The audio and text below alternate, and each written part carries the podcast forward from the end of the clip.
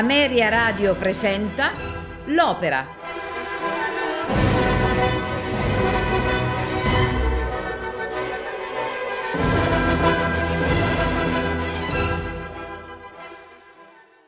Madama Butterfly è un'opera in tre atti, sebbene in origine fossero due, di Giacomo Puccini, scritta sul libretto di Giuseppe Giacosa e Luigi Illica, definita nello spartito e nel libretto tragedia giapponese e dedicata alla regina d'Italia Elena di Montenegro. La prima rappresentazione ebbe luogo al Teatro alla Scala di Milano il 17 febbraio 1904, nella stagione di Carnevale Quaresima. Puccini scelse il soggetto della sua sesta opera dopo aver assistito al Duke of York Theatre di Londra nel giugno del 1900 alla tragedia in un atto Madame Butterfly di Davide Belasco, a sua volta tratta da un racconto dell'americano John Luther Long dal titolo Madame Butterfly, apparso nel 1898. Iniziata nel 1901, la composizione procedette con numerose interruzioni. L'orchestrazione venne avviata nel novembre del 1902 e portata a termine nel settembre dell'anno seguente e soltanto nel dicembre 1903 l'opera poté dirsi completa in ogni sua parte. Per la realizzazione del dramma Puccini si documentò senza sosta e minuziosamente sui vari elementi orientali che aveva ritenuto necessario inserirvi. Lo aiutarono particolarmente una nota attrice giapponese, Sada Yakko, e la moglie dell'ambasciatore nipponico con la quale parlò in Italia facendosi descrivere usi e costumi del popolo orientale. Da ricordare che pure Gaetano Pini Corsi ricoprì un ruolo fondamentale in quanto diede vita a personaggi importanti per l'opera quali Goro. I costumi al debutto alla Scala di Milano furono disegnati da Giuseppe Palanti.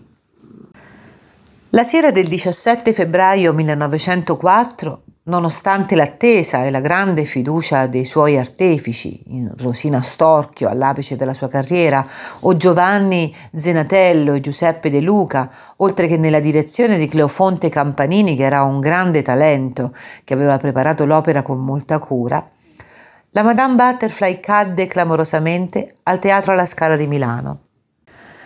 Considerato che la versione di Milano era poco differente rispetto a quella che sarebbe stata presentata poco dopo a Brescia, accolta trionfalmente e poi passata in repertorio, è difficile dar ragione del fiasco milanese.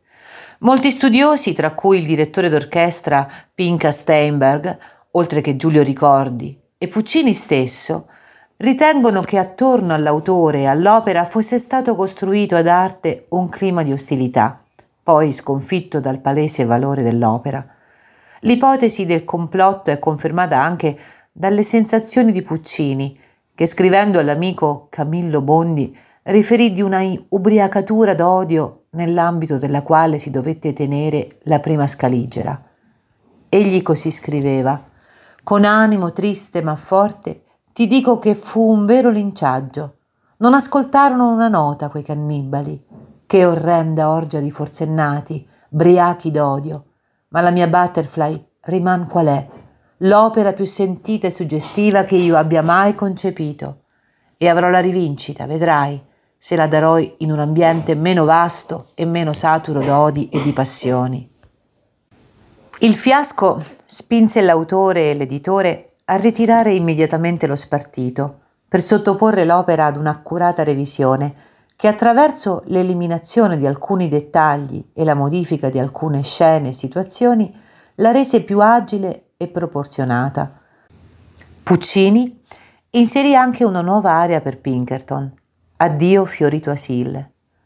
Una delle più importanti modifiche è tuttavia puramente musicale e riguarda la linea vocale dell'area del suicidio di Butterfly.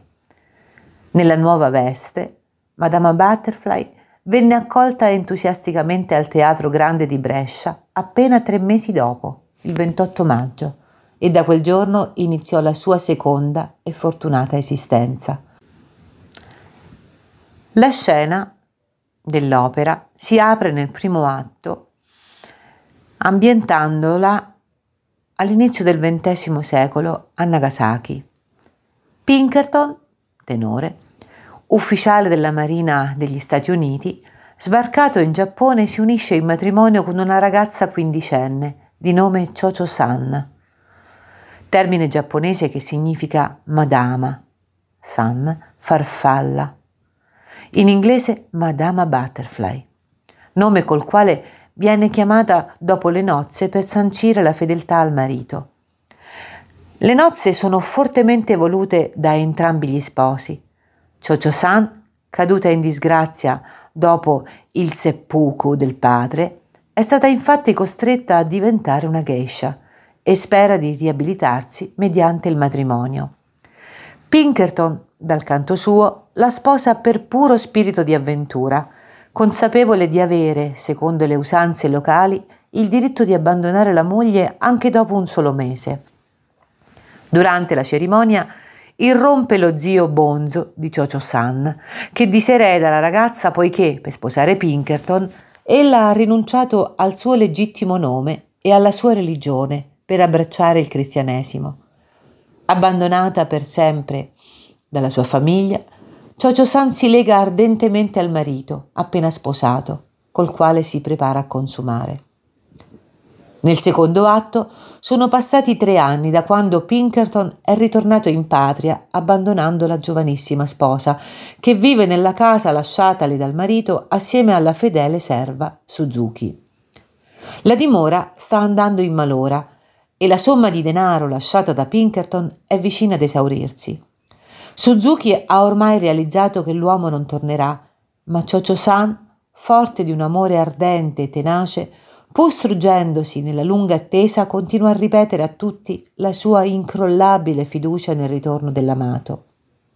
Un giorno riceve la visita del console Sharpless, baritono, venuto a sincerarsi delle condizioni della donna. Vedendo quanto lei si illuda, le suggerisce di accettare la corte del principe Yamadori, che vorrebbe sposarla, ma che lei rifiuta ostinatamente poiché si considera ancora legata a Pinkerton. Chocho-san reagisce mostrandogli il figlio che lei ha avuto da Pinkerton prima che partisse e che ha nascosto a tutti, compreso il marito. Se questi non tornerà, poiché è stata allontanata dalla famiglia di provenienza, a lei non resterà che ridiventare geisha per mantenere il figlio, sorte a cui ella preferisce la morte.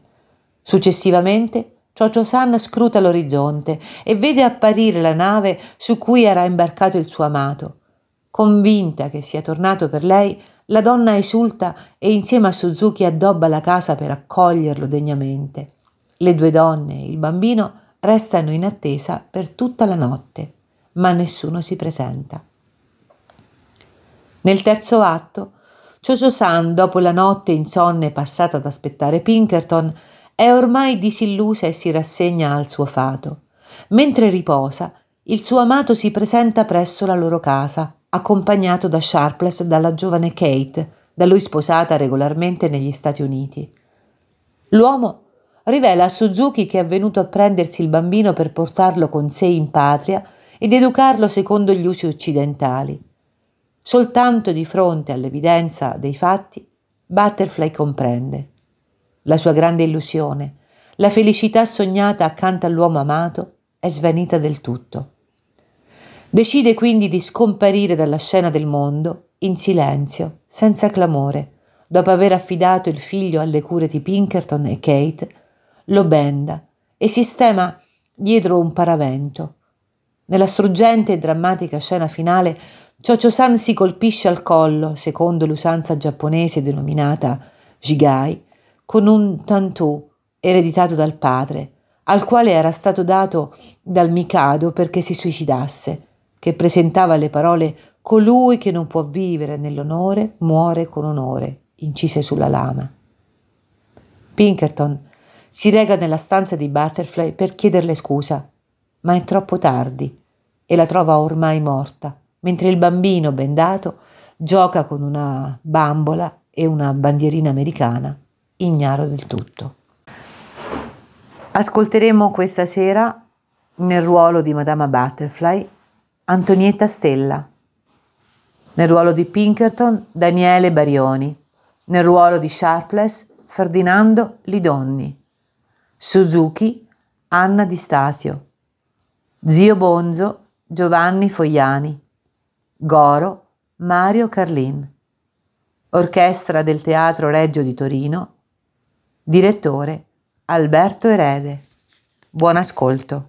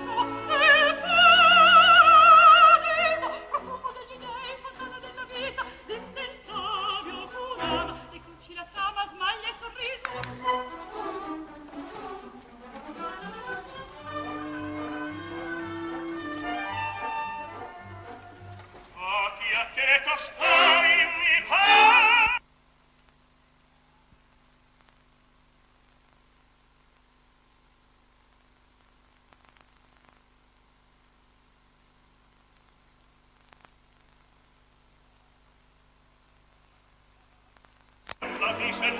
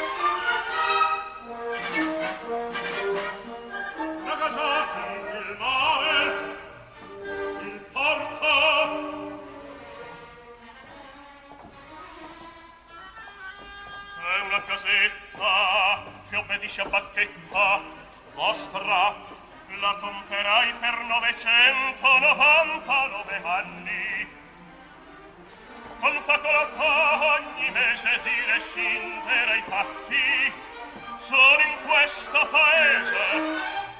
Che la spicina il parta se contratti. E l'uomo esperto ne profitta certo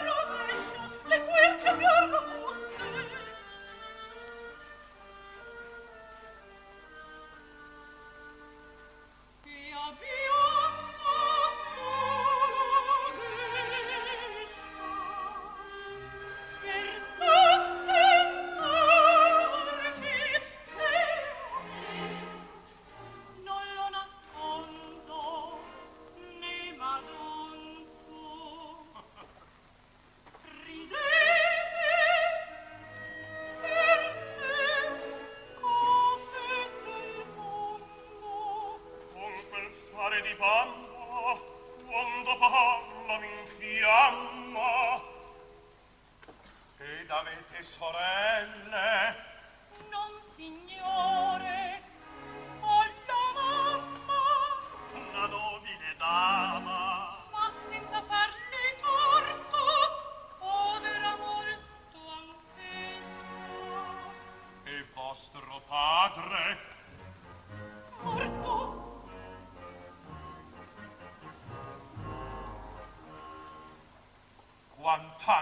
che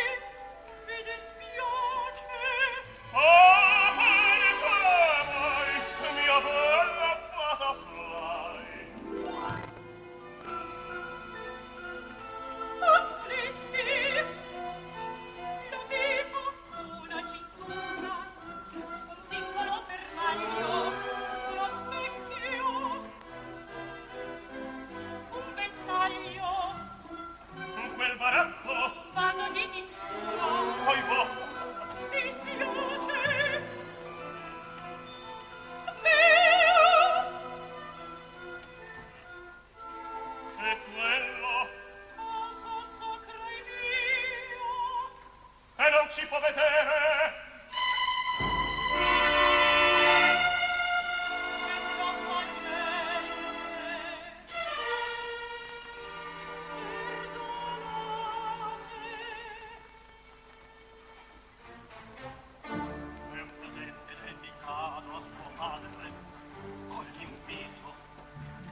Padre